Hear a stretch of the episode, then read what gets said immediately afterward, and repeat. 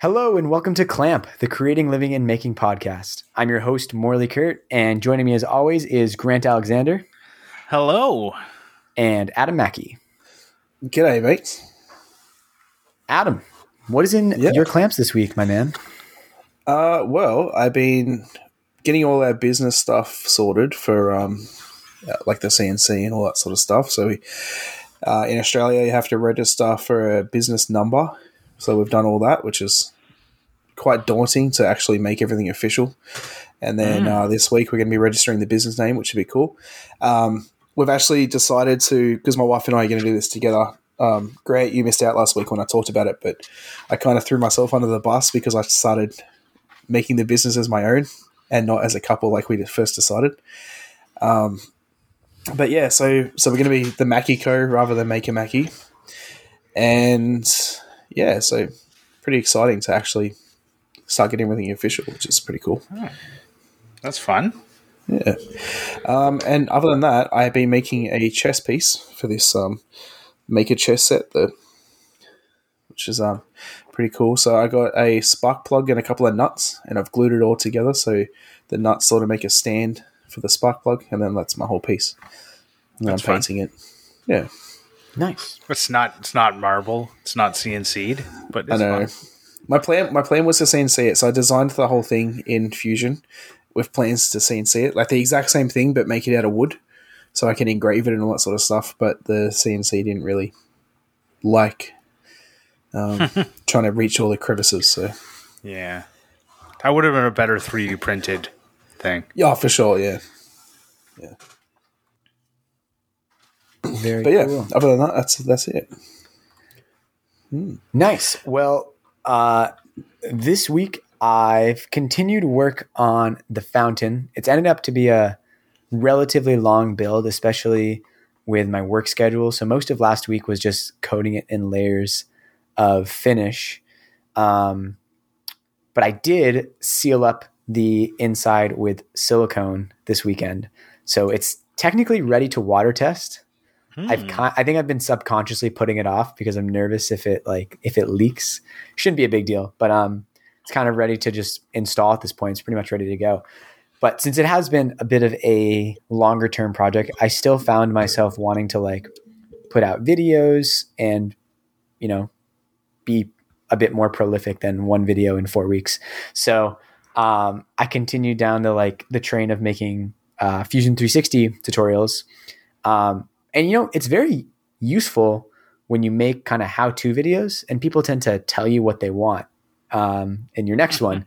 So someone was like, "Oh, I would have like this great video, but I really would appreciate it if you went into more detail about like the measuring and using user parameters in Fusion." I was like, "Perfect! I will make a video on exactly that," uh, which is what I did, and the context for it was um, fixing these kind of mag- janky magnetic brackets I adapted for a towel rack in our kitchen. I made ones that are a bit stronger.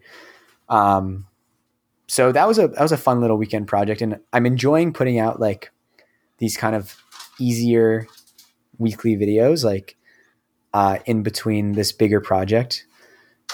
Gives me a bit of a feeling of progress, and it's it's I enjoy the making the style of content. Well, I gotta say two things. One, I really liked the video, but two, I really wanted that, uh, like towel rack thing because I've got one that the magnets. I've got one that's magnetic, but it the magnets on it aren't strong enough. So every time I take a towel off, it falls off and like What- falls to the ground. And is yours attached to your oven? So mine was attached to my garage door. Okay, so but it's still like sheet metal. It's like a door, like you know, a fire door. So like a super thick, but yeah, still Oh, sheet metal. Yeah, yeah. So something I found with with this is that um, those magnets are super strong. Like anytime they they actually come packaged with plastic washers between them, so you can Mhm. actually get them apart. Um, and anytime they snap together without them, it's like so hard to get them apart. But because I've got- the I've oven had is made, blood blisters from yeah, snapping them together by accident. I've been there. but because the oven is such thin sheet metal, there's not a lot for the magnet to actually attach to. So, like, even with those really strong magnets, like this solution is definitely better, but it's still like you can't like press down in it. Like, it will slide. It's very little friction and very little purchase for the magnet to grab onto. So, I. I can't remember where. I think it was one minute workbench, but he added, um, like I think it was silicone uh, on something on the magnet to make it so that it couldn't slide. So it's actually not That's that, a good idea. It's it's not that it's it's that magnets don't have good like the force on sliding is nothing. Right. Right? They can come apart super easy Bad sliding. shear strength. Right. Shear strength. There you go, engineer. Um, the shear strength on magnets is garbage. So that's the problem. But if you add something Mm. onto the magnet, like even like, I don't know, double sided tape or so, something with a little bit of grip to it, it'll it'll work so much better because it won't slide anymore. That's really interesting. I, I'll definitely try that. I think I'm going to do that right after we finish recording. Um, Yeah. So super excited to test out the fountain. Um, still don't know where I'm going to put it, but that's a problem for future Morley. Um, yeah, that's pretty much been my week. Grant, what have you been up to? Well, for me, it's been two weeks because I don't know if some of you guys noticed, but I wasn't here last week. And I haven't had an opportunity to listen to the show yet because it's just been a very busy day and we're recording on the day the show released. Not like you drove for four hours today or anything. Yeah, but I, w- I drove in a brand new car, but we'll get to that. Which I didn't have my phone and I didn't have it all synced up. I, one day I'll be able to, but I wanted to get home. Anyways, I've uh, I worked on my chess piece in the last two weeks and sent it out, and it's already been received by Emmett from uh, Dead Ride Dead Rise Woodcrafts, um, and I am excited to see that I you know my chess piece will be with a bunch of other chess pieces, making my chess piece look like garbage. So that's really great. Uh, I can't wait to see someone else who at the last minute just sends him a chunk of dowel or something, and then mine can finally be not the worst one.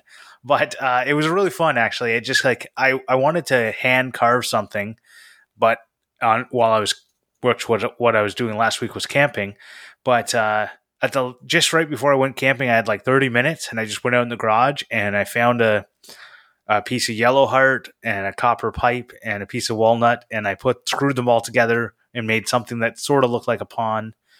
Um, there's uh, I'm gonna be posting pictures on my Instagram, and there's some on Emmett's Instagram. Um, I also, so anyways, that was fun. It was like a 30 minute project, and I was happy with it at the end.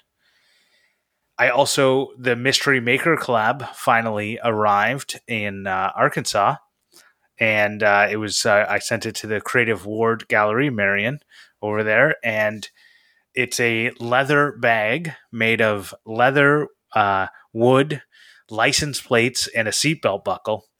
So it's got like this car theme to it, which is really I thought really fun.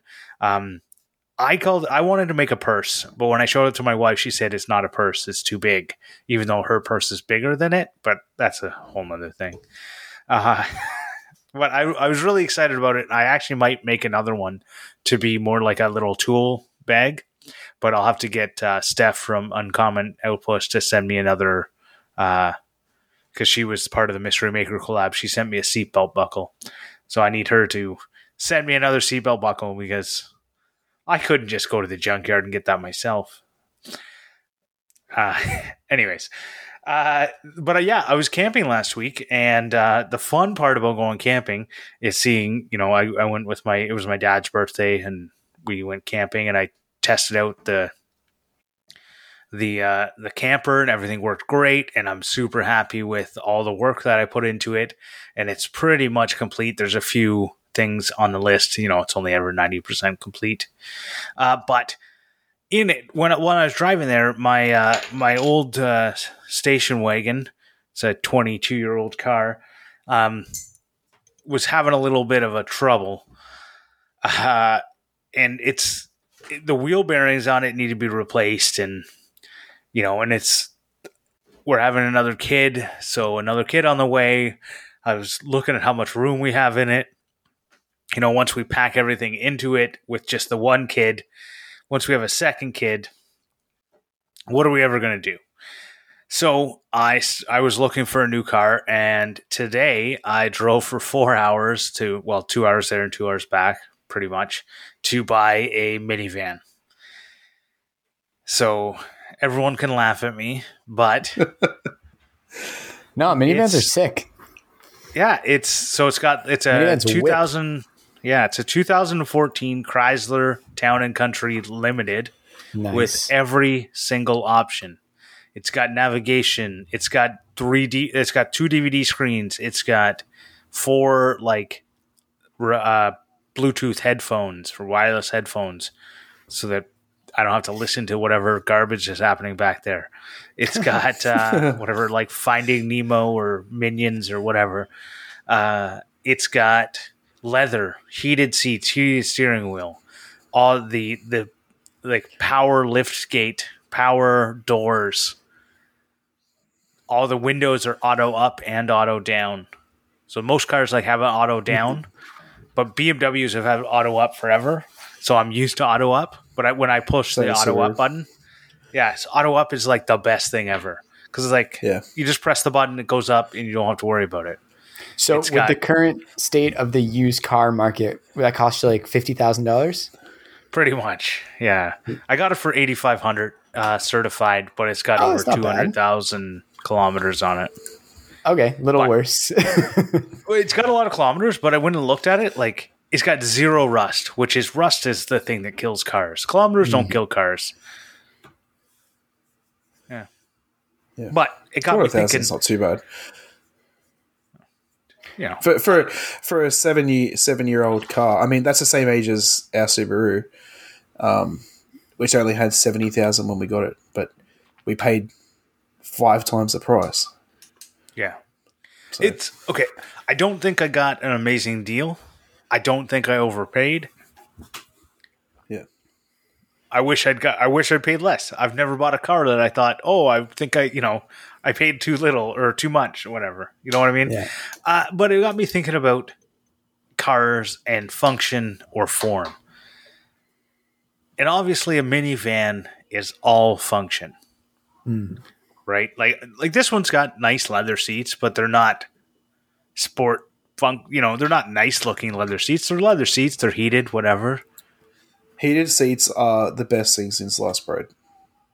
I agree. That's why it was on my list So of good. un. Yeah. Comp- there was things that I could not compromise on, and leather heated seats was one of them. So good. I've never heard of a he- heated steering wheel though. That's interesting. I've had I've driven a car once with one, and then it was like minus forty when I drove it, and it was Yep. amazing. Have you ever been in a car with air conditioned seats? I have not. I've heard like some people love it, other people feel like violated by it. Yeah, that's a good word for it. It's kind of like a bidet. It's like, ooh, this is interesting. Uh, yeah. Yeah. But what so what I like about why I, I was looking I, I was looking for a truck or I was looking for a minivan or an SUV. I was originally just looking for a truck or an SUV, but then I just ended up with a minivan because they do what a truck can do. Like I can fold down the seats, it goes flat, and I can put four by eight sheets of plywood in it and close the hmm. gate. Like you can't even do that with a truck. Trucks beds I was going to say in saying that you can't do that with a truck if you get a dual cab because Right. unless you if you get a two two seater truck, then yeah, you could easily fit a four by eight sheet, but but not a five seater. I'm curious to know why you've gone straight for a minivan for one extra kid. like so normally people that get a minivan have like five kids. So I went the minivan because the dog. Okay, So when when you get the like right now the dog sits in the pa- like the the passenger side back seat, yeah, but when you have two car seats, he's not gonna have any room there. So then the only other place is the trunk. But if you go camping, your trunk's full. So where are you gonna put the dog? fair enough. Hmm. Right. I don't know. Yeah, and I suppose you needed something that can tow the Boler and everything as well. Yeah, but just about everything can. Like I right now drive a three series BMW, so it tows the Boler. It's So is the is the minivan extra or is that your wife's car now? You got rid of hers.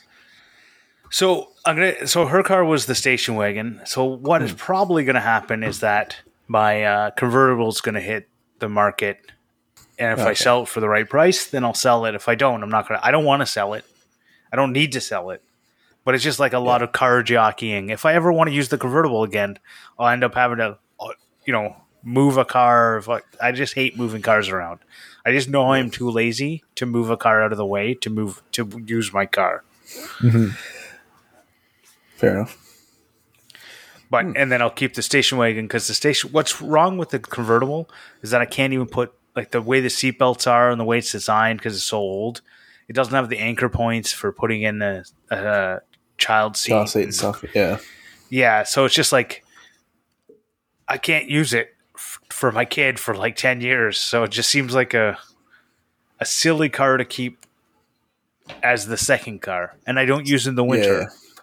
So, okay, so it's kind of funny. Like, first of all, hundred percent support the minivan decision. Like, minivans are sick. They whip, like you said. They have a lot of cargo space. They're usually like really overpowered engine wise. Have you Um, said before you wanted one?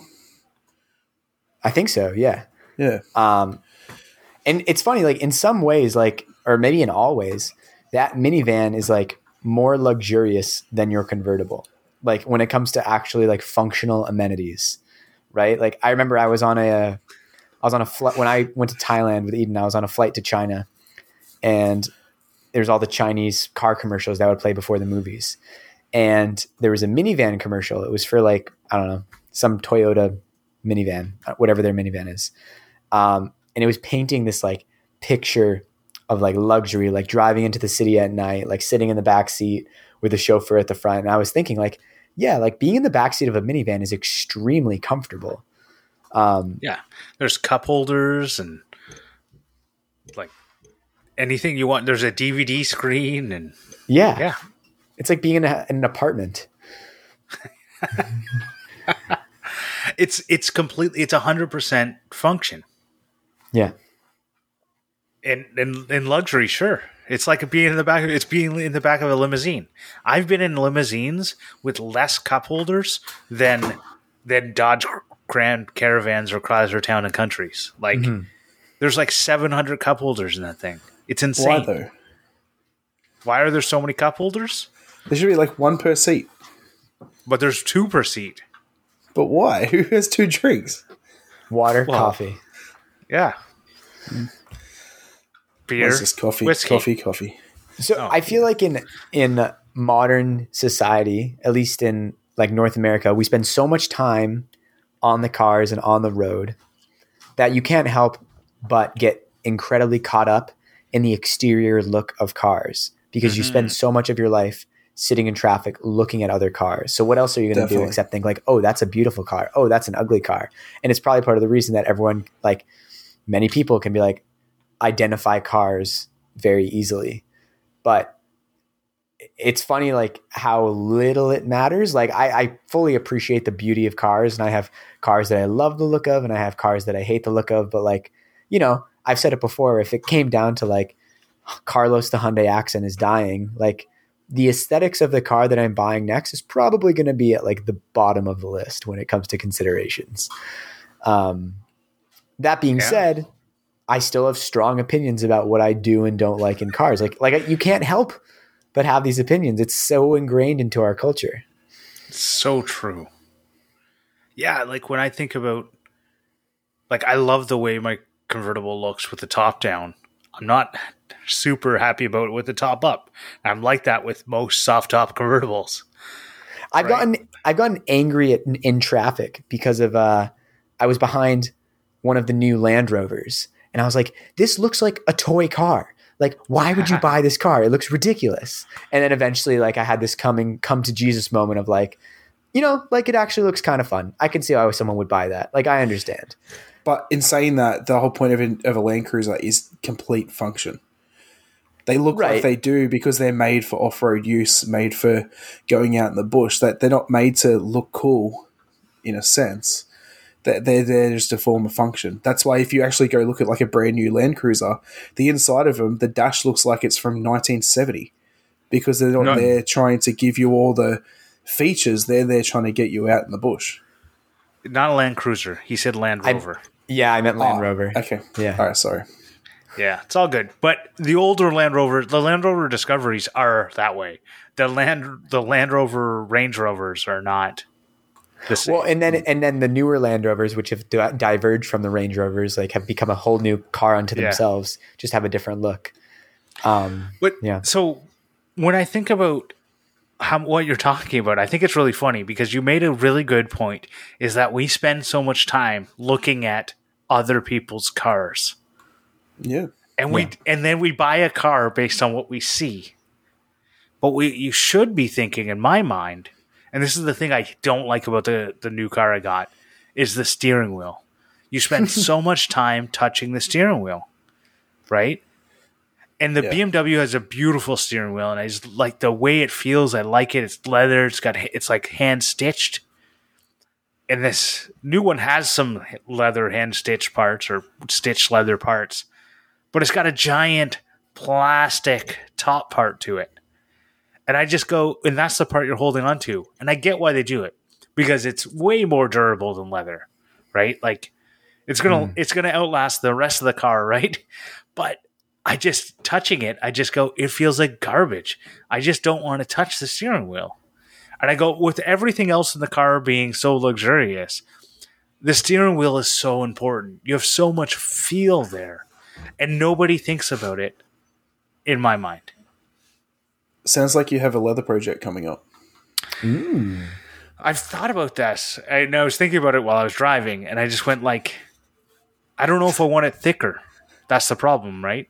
Because you, if you wrap it, it ends up being thicker, and then But you could just add like a leather feature over the plastic. right then it's thicker. Mm, slightly. true.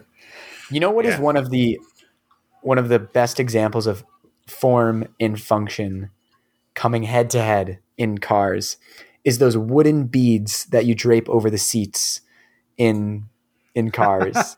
because I am Taxi driver seat.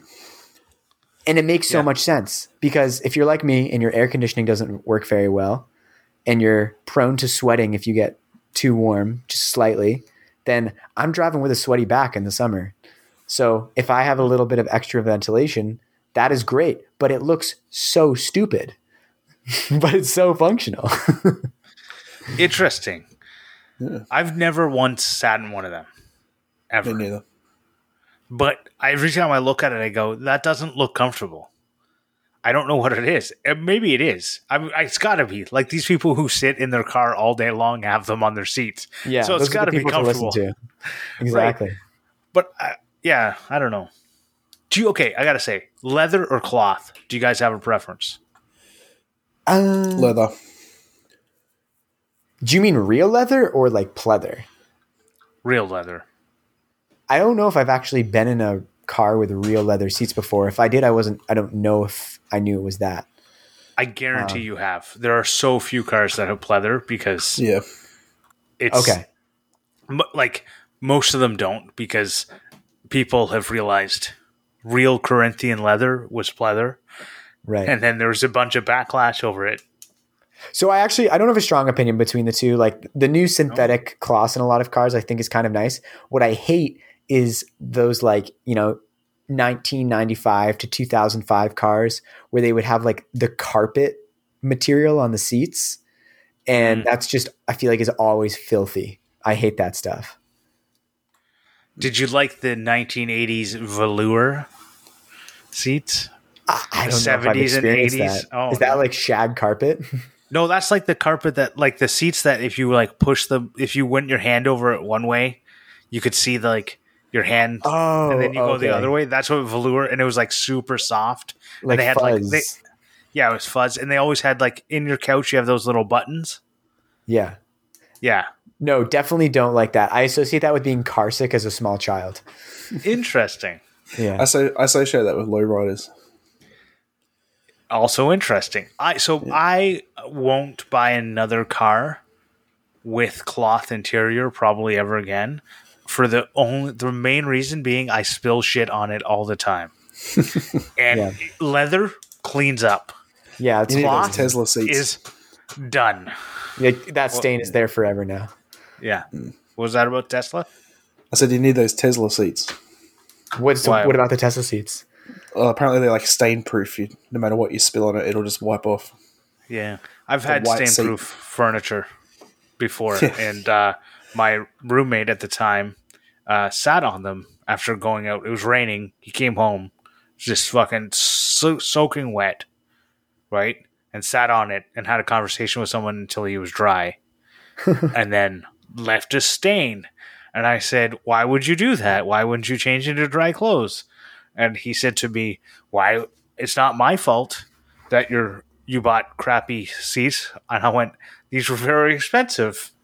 Anyways, So was a you- very big argument. I didn't. You like guys that know that roommate. the psychological phenomenon. I think it's the recency effect.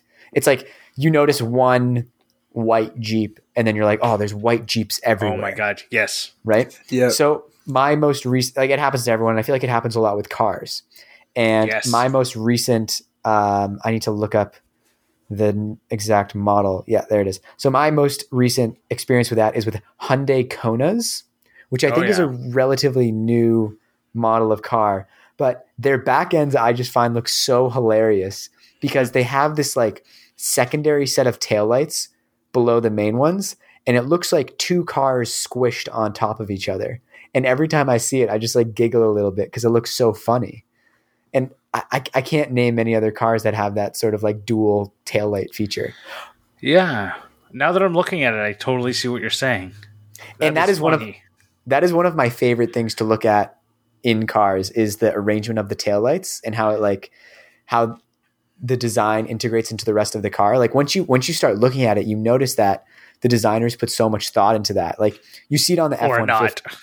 Right. It- It's a good signifier of like how much thought was put into the car. that looks you so at, like- weird. You look at like the F one fifty and it has the kind of like F shaped taillights, which that same shape is mirrored in the front windows where it like dips down a little bit, as well as the um, the side mirrors. And you're like, oh, this is a very cohesive design. You can see it in like Mercedes, where there's a very like nice curve to it. And one of the coolest ones I saw recently was a new Mini Cooper, and it must have been like a special sport edition because the taillights were in the shape of uh, the Union Jack, like the British flag, in a very subtle way. So just like when it lit up, it was the stripes of the Union Jack, They- and it looked so cool.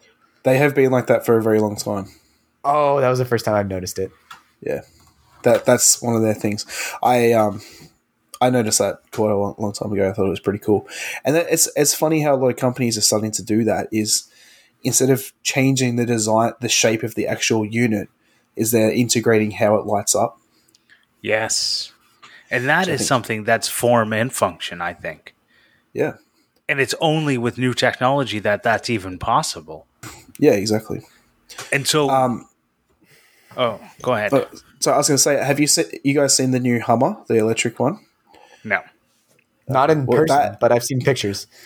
Yeah, the lighting on that is so cool. Like the so when you plug it in to charge, you know how you see like a like a Mercedes how when they put on their blinker it like goes across rather than Yeah. just flashing the whole thing. So their their front headlights light up and move across like a um, battery bar and like Oh, fill yeah. up as it charges, which is pretty cool. Yeah, like as I you walk up to it, the grill lights up and stuff. It's it's cool. That is cool. And that's exactly where I was going to go with my question. So great. Uh, great minds think alike. I was going to go, what are some of the other things that you've seen? Technology has changed something that has form and function now. The front, right? Like this, this, this. That was a great example. You got the the license plate, or the front headlights are a charge bar, as well as being the headlights. Clearly, what's a Yeah. frunk? front trunk, baby. It's the Yeah, it's in all the front? electric cars. You don't need the you don't need the front of the car to have room for the engine, so it's just more cargo space. Right, that- I've that's had one of the- frunks. My first car was point out- They have, a- mid-engine they have a car. front so. and a back and a back trunk. Yeah. So I- and I- that's I just want to What? point out that Morley thinks a frunk is a new thing for electric cars, but a frunk Yeah. has been No. around ever since it was rear wheel drive. it's the front trunk in addition to the back trunk. It's just so much cargo space. Go look and- at a Pontiac Fiero. It has a front trunk and a rear trunk. Okay, but the difference with electric cars is that they don't need all the extra space for an internal combustion engine.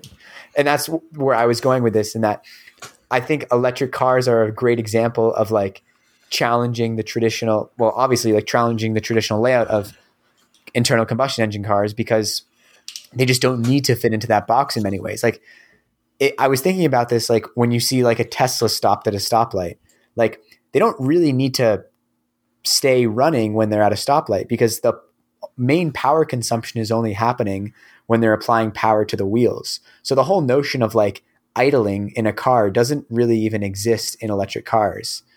Um, or I don't even. I, I, was thinking about this. Like, do you get an oil change with an electric car? Like, I know some electric motors take oil, but I assume the whole oil change regimen is like entirely different with an electric yeah, I'm, car. I'm curious what maintenance would be on a Tesla. Um, yeah. I would assume like battery acid and stuff. I don't know, but if you want to look into no. like form, form and function of a car, like seriously look into this new Hummer. Like, so it has a frunk, but the frunk is specifically made to hold the panels that you take off the roof when you want to make it a convertible. Oh. So you have you have the frunk that you can use at any time, but it also has a space to store parts of the car that you take off, which is like really cool that they've thought of that. The the entire car is completely like they've thought of everything to work in a certain way, which I think is really cool. So I was looking at this electric uh, overlanding truck that the spot between the rear cab and the like box pulled out the side and had a modular uh, yeah. like camping stove or water or whatever you wanted. It was all modular, so you could order different things. And they were showing off the uh, I don't I can't remember the name of the company, and I'm sure one of our listeners could chime in and let us know if if Adam ever makes an Instagram post about this video. Um, uh, but so it's a. Yeah, I just thought that was cool that they were using other spots. It's kind of like on a lot of the new trucks, they have these like everywhere that used to be wasted space between the trunk or between the bed and the fender is now a, a, a toolbox, right, or a storage compartment. Mm. I just think that's such a great idea. And the, have you yeah. seen the tailgates that are steps? Yeah, yeah. The, all the new tailgates are like multi tools. Yeah, it's mm. amazing. I love it. I just think that's like, I can't believe it took this long for someone to integrate something more than I fold down. Well, in, in saying that as well, also the I I think the new Hummer might have it, but I know some um, trucks that you can either fold the the back down or swing it out. Oh, that's such an old thing. That's that is yeah, like, a, but you don't ever night. see it. That that was an old trucks, thing that yeah. never got moved on. It, it's on like a like a tip tip bed or something, but not on like a Ford Ranger or whatever. Right. It used to be on every single station wagon. It's what one of the things I used to love about old station wagons is that they had that dual purpose. We, you know, we got to get uh, Maddox Studio on here one day and chat with him about cars because I, I think we could have a really good conversation with him because I one I think he likes station wagons and I like station wagons. Therefore, we'd have a good conversation. But uh, yeah, it's one of those things that I just go like I think that you for a little while in the 70s they started designing cars to be functional and form and then the gas crunch happened and cars became stripped of any kind of extras for fuel economy purposes. Hmm. That's my thoughts because it feels like the 80s they just kind of went like let's strip everything we can to try and make it as you know as lightweight as possible and I think we're finally getting to a point with new, uh, you know, alternative fuels. I, I I've talked about it before. I don't think electric is the future. I think electric is the DVD of, uh, you know, in comparison, it's the laser disc and DVD of of our world, and we're gonna have something much better soon. And everyone's gonna kick themselves for buying electric vehicles, but we'll see what happens. Grant, what's your opinion on sedans? So, what do you define sedans before I answer? Okay, um, like it. Uh, uh, let me think. So, a five door car, including the trunk, or I guess it could be a coupe, uh, that has a separate trunk compartment, which is inaccessible from the seating compartment. So it has a All long right. front end, a bump for the seating compartment, and then it goes down where the trunk is. So a you don't call the trunk part a door. It's only a door if it's a hatchback. Okay, So it's a four door four-door. sedan. Four door sedan. Sedans are typically four doors. There are two door sedans, but generally speaking, it's a four door car. I like four door cars. Um, the fact that in newer cars, they you can reach in like you can fold down the seats so that the trunk compartment is accessible. Uh, I like them. I like them better than coupes. I like wagons the best personally, but uh, I feel like like four doors are better than two. Like the more doors you can put on a car, the better. That's my thoughts. Right. What I guess think? where I'm going with this, I see no reason to buy a sedan over a hatchback. It's just like I think there's this connotation that sedans are more luxurious in some way, which I don't Yeah, quite understand. I agree. Why? Because you I- can hide a body in the trunk. No, I don't understand it either. I've I literally like so a friend, a colleague of mine was looking at buying a new car, and they were looking at like a Ford Focus, and I said, "We'll get the Ford Focus wagon." She's like, "Oh, I don't, I don't think I want a wagon." I'm like, "But it's the exact same car. It's just better in every way. It's better in every single way, function wise." And she's like, "Well, no, but it's a wagon." And It's so she bought a sedan. Right, but then she bought a sedan, and then she's had problems with shit getting into it. And I just go, Yeah. "You're an idiot." Wait, so what do you Don't mean by that? she's- Problems with things getting into them, Mister Well, Sweary wait. Pants. Well, you know, I, I don't know. Uh, what, well, like you can't if it's a hatchback, you can fit more like taller things. Oh, I see. I see. I thought you meant like leaks. That's what I thought you meant by things. Oh getting no, it. no, no, no. Yeah, no. It's the same. I I just don't understand why station wagons, and even this new trend of having like the the SUV that looks like a just a raised up car Mm-hmm. that has this like slant back instead of like a. I just don't understand it. What is wrong with people? So You can't I even think th- see the car. You're I inside mean- of it. I think completely aesthetically, not functionally, that those do look kind of cool. Um, I, and I don't even think they look better, but that's just my thoughts. Yeah. I mean, one thing I would say with like the luxuriousness of sedans is like if you're talking like a Mercedes C class or something like that, then like yeah, like that's a you know a beautiful car. But if you're buying like a Toyota Corolla, and I think Toyota kind of has seen this because most of their cars are, and especially like the new Honda Civics. I I know I'm talking about a different car now, but like the same Yeah. kind of you know level of uh, economy is they kind of go towards the more hatchback thing because I think most people are seeing that they do make more sense. Well, I, I know for me, I had a Nissan 240SX as like my second car. Um, it had a hatchback. It was a two door coupe, two door fastback, hatchback, whatever. But the fact that I could drive with the hatch open meant that when my dad, uh, his or when I can't remember if it was my dad or me, anyways, a hot water tank broke. I went to the store and I put a hot water tank in the back of my car and I drove home with the hatch open, no problem, Mhm. right? Because I could. And if I had a trunk, I couldn't do that. Like you like it would not be physically possible.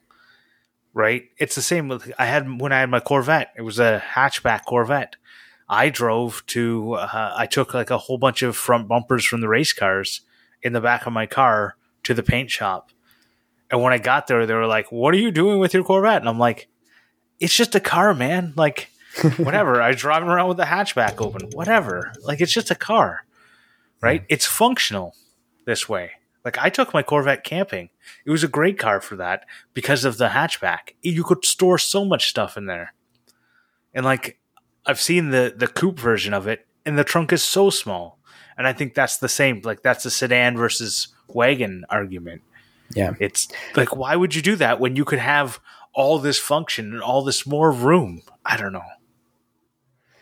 I, I see I see the clear functional advantage of wagons. I do think some of them look stupid. I don't what is, I don't know what Dodge's wagon model is called, but I hate that car. I think it The looks like Magnum? garbage. Sure, that sounds like a name that Dodge would give a car. Um, but I think I mean I think most Dodge cars are ugly. Uh, but, But- yeah, it's Th- what I don't like is when they actually they don't seem to they they go I'm going to make it station wagon, but I'm not going to give it the full functionality. right? Max out on one. Maybe that's my problem. As I go, you know what? Just make a box like the Ford Flex. It's just a box. Boom, you got a car. Let's go, right? But nobody Yeah. buys them, so I guess that's the problem. Yeah. I don't know. Yeah, the boxy cars, I think there's something to be said for them. The Kia Souls kind of look cool. Honda Elements, I could see myself getting one. I could definitely see Cube. it Honda element. Not a Yeah, the cubes are cool. They have that weird like wraparound window, right? That's like it's only supported on one side. The only that- cool cube is the Hulk. That's that's the Uh, Scion XD maybe. yeah. The what is the deal with also- Scion? Is Scion like we're just gonna make like kind of edgy weird Um, cars? The only benefit I see to a sedan is that the subwoofers sound better. Interesting. the- no, that's good to know because I'm like I'm genuinely asking like what why of the sedan over a Why do they sound better? They don't. They sound better in a in a Nah. hatchback. I, I personally think that subwoofers sound better enclosed in a sedan than they do in a hatchback. But they have to go through the seats. Uh, yeah, I think because you get rid of that, like the muffle sound Oh. seat. I don't know. I that's just personal preference, I guess. But in saying that, we have a like our Subaru is a wagon. I, Yes. I don't know. It's an SUV, um, and like the sound system in that is amazing. Which I think is another great point to, to bring up is that Oh, in that in a in point. in cars these days, like um, the sound system that comes in the car these days is better. In, most cars, is is better than the sound systems people used to like spend thousands of dollars on putting in Yeah. their cars back in the day. Hmm. It's so true. And even just like that's another function or form. And Yeah. and you, you think about sound systems as only being something for function, then you need to take a ride in my 1986 convertible and try and listen to anything at all with the top down. You can't hear anything because of how Yeah. poorly designed the sound system was, hmm. right? And in You probably probably find like a go ahead. As I was gonna say you probably find a bike, a, a cruiser bike with a radio on it that sounds better. Oh, you could definitely.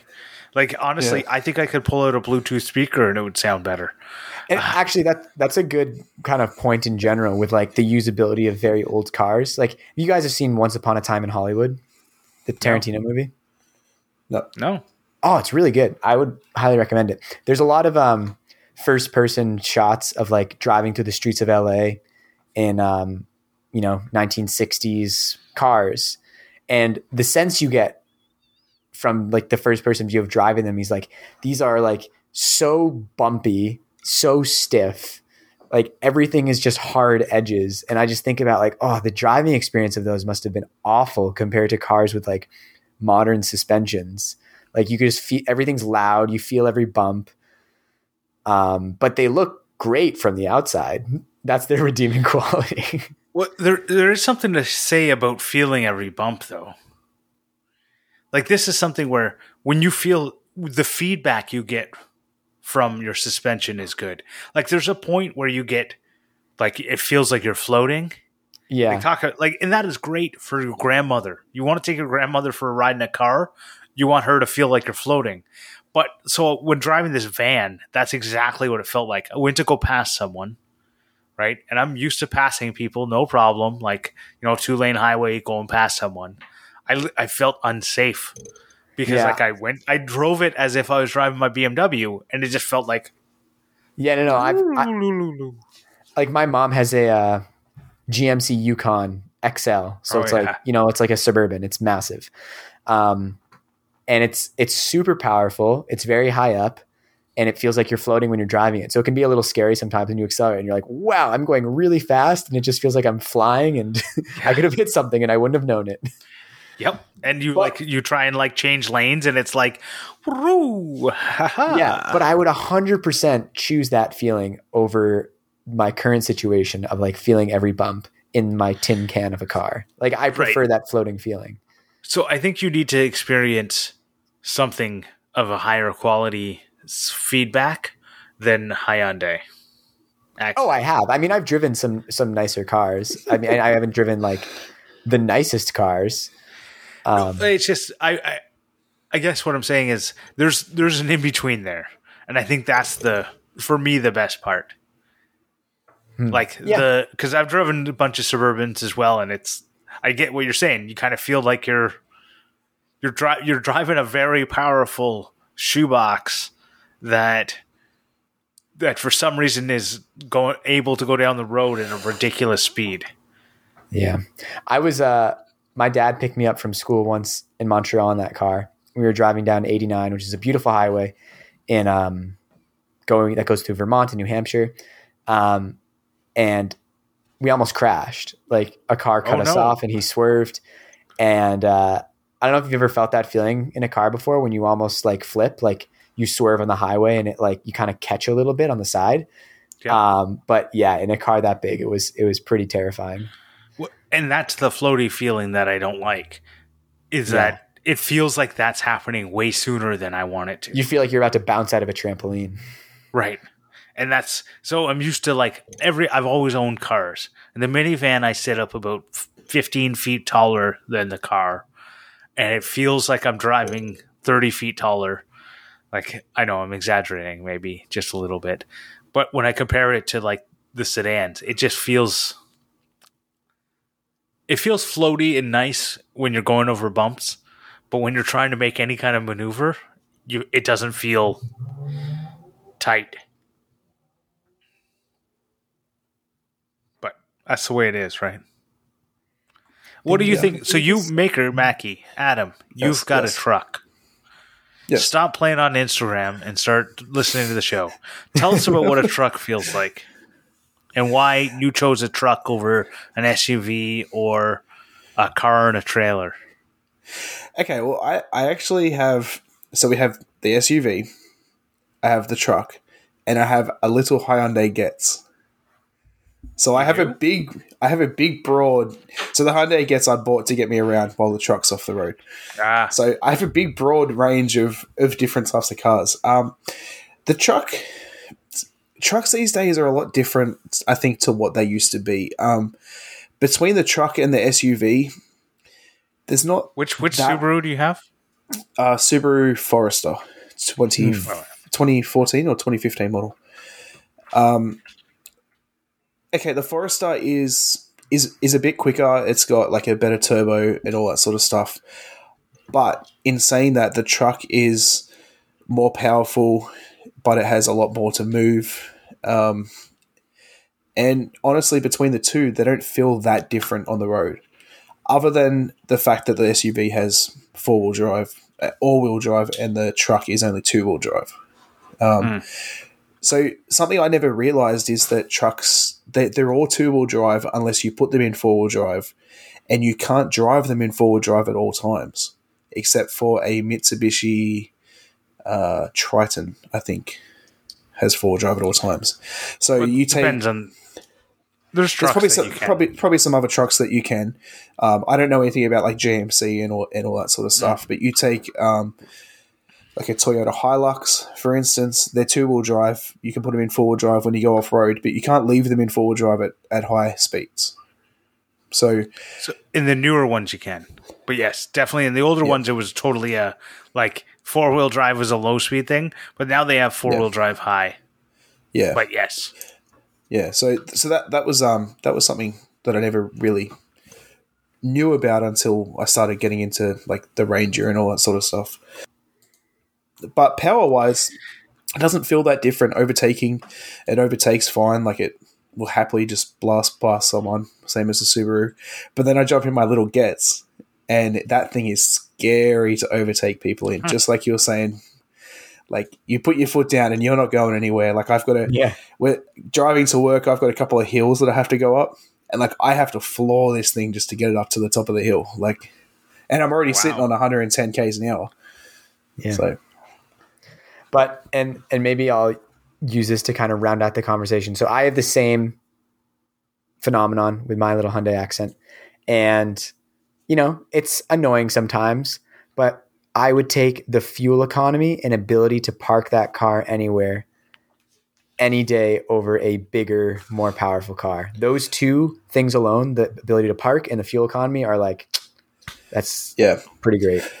yeah, that that is that is a really big point to make. Is there's only those two hills that really bother me, and honestly, I, I'm that used to it now. but the fuel economy is so different between the three. Like the Subaru is the one that uses the most, amazingly, between that and a heavy truck. But the truck is a three liter diesel. Mm. Um, diesel diesels don't use as much fuel.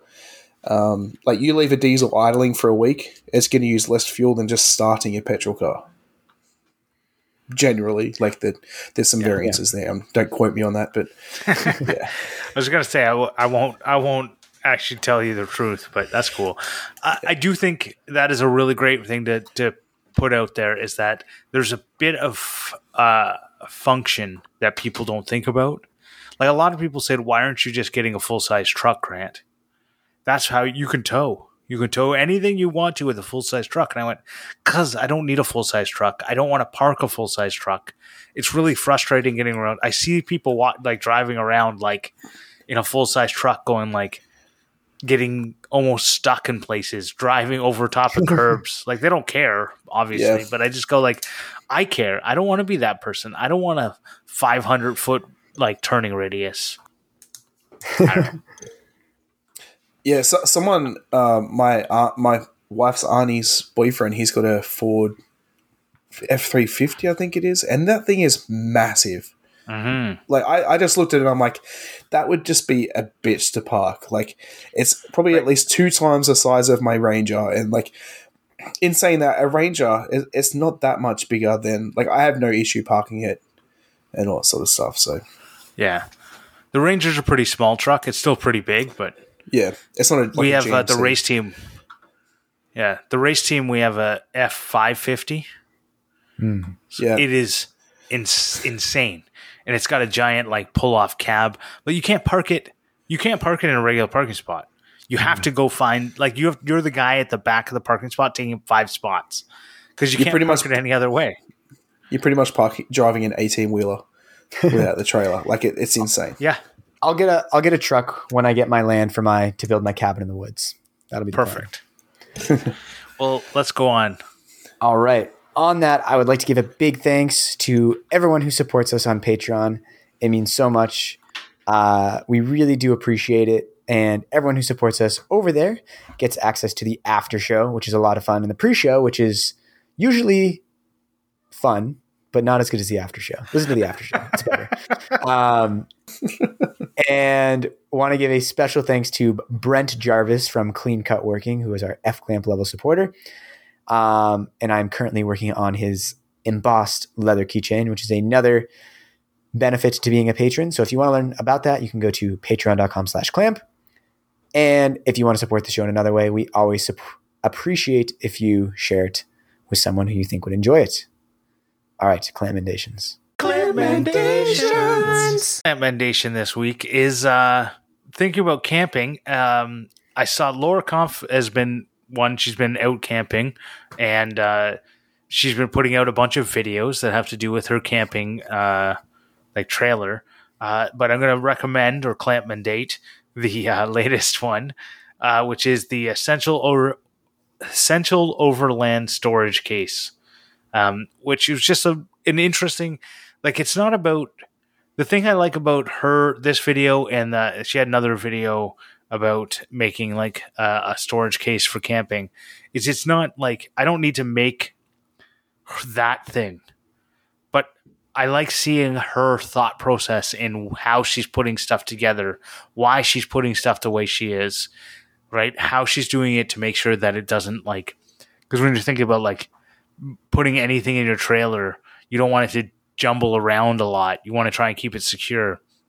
Especially like this one, she's do, she's basically doing like all her fire starting and oil lanterns and all this like combustible stuff and lighters, and you don't want it all going around. So it's a fun little video if you want to get a little bit of uh, I don't know inspiration on storing stuff. Nice. All right. I want to shout out um, Allison Garcia from Allison Artisanals at Allison Artisanals on Instagram.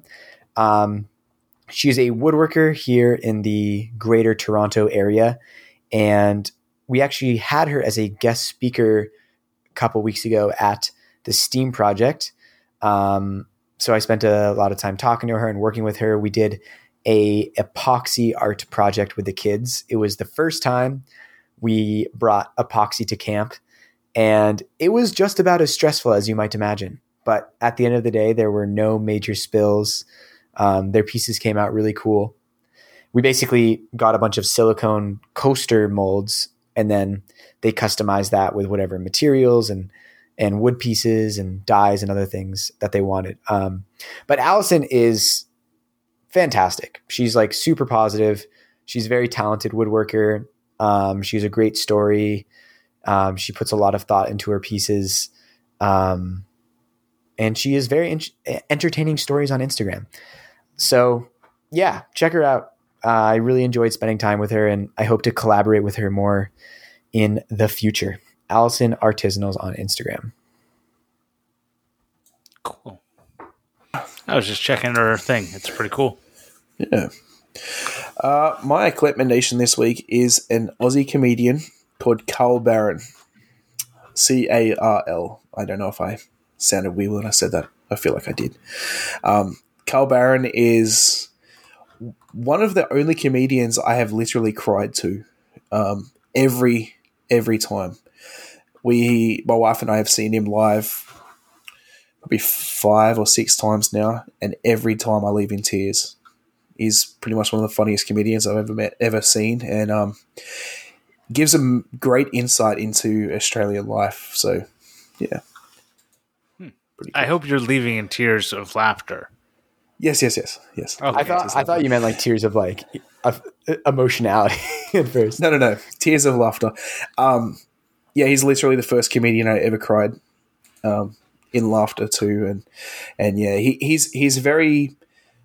It's funny because it's true, kind of guy. Like everything he talks about is like very relatable of things that have happened in like in every Australian's life, which is pretty cool. Cool.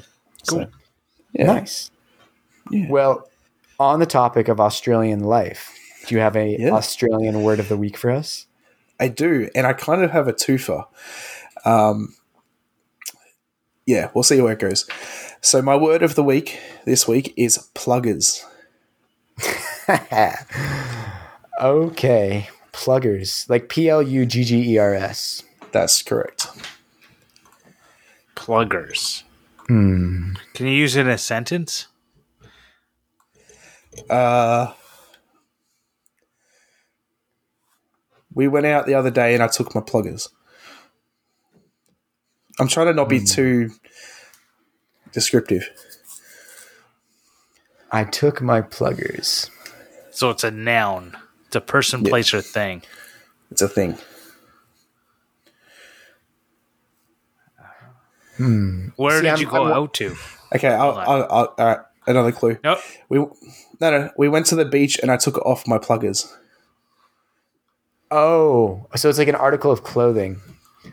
So, okay, sunglasses.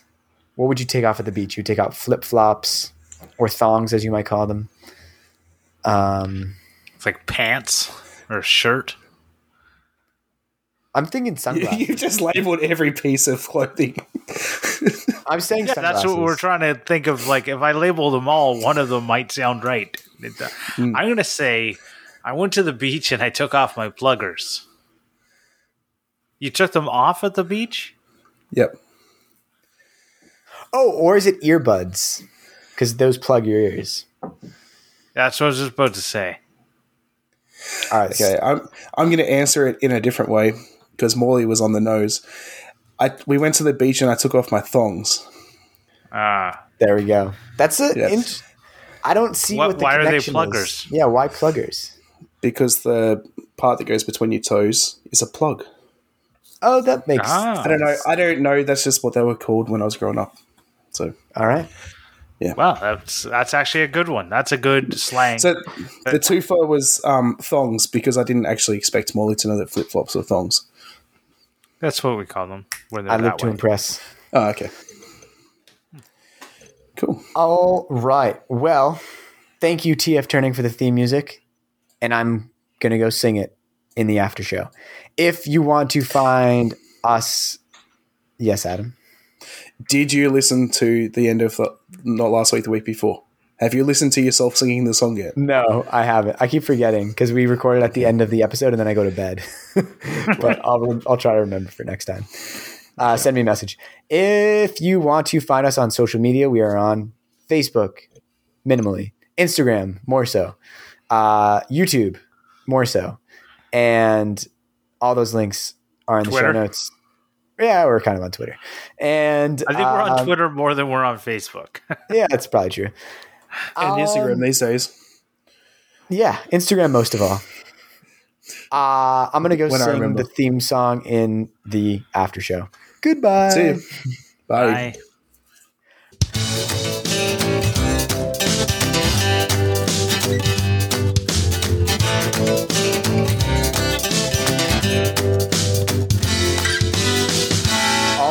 Telling you is I reset my trip odometer every time I fill up my gas tank. It's between 400 and 450 kilometers. It costs me about 35 to 40 dollars to fill my tank. That's the math. How That's many the liters distance. do you have in your tank? It's a 40 liter tank. it doesn't matter. That's the that all that matters is the amount of money It and the amount of distance.